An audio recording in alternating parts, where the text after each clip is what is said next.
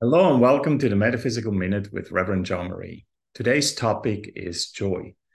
Deepak Chopra once said, Joy is a return to the deep harmony of body, mind, and spirit.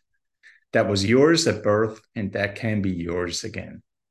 What he's talking about is that at our core, we are actually the pure experience of joy, just as we are the pure experience of love and peace compassion, and kindness, and so many other qualities that we truly seek and desire in every moment of our lives.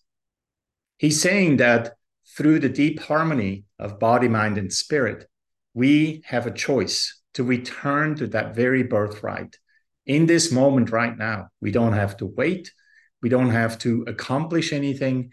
We just have to refocus and find that harmony again and to find the harmony of joy or any other those qualities that we're looking for that is a worthwhile goal to have every day every week and for so many years to come. So my hope for all of us this week as we focus spiritually on who and what we are is to find that joy once again. This has been the metaphysical minute with reverend Jean-Marie have a wonderful week and stay spiritually focused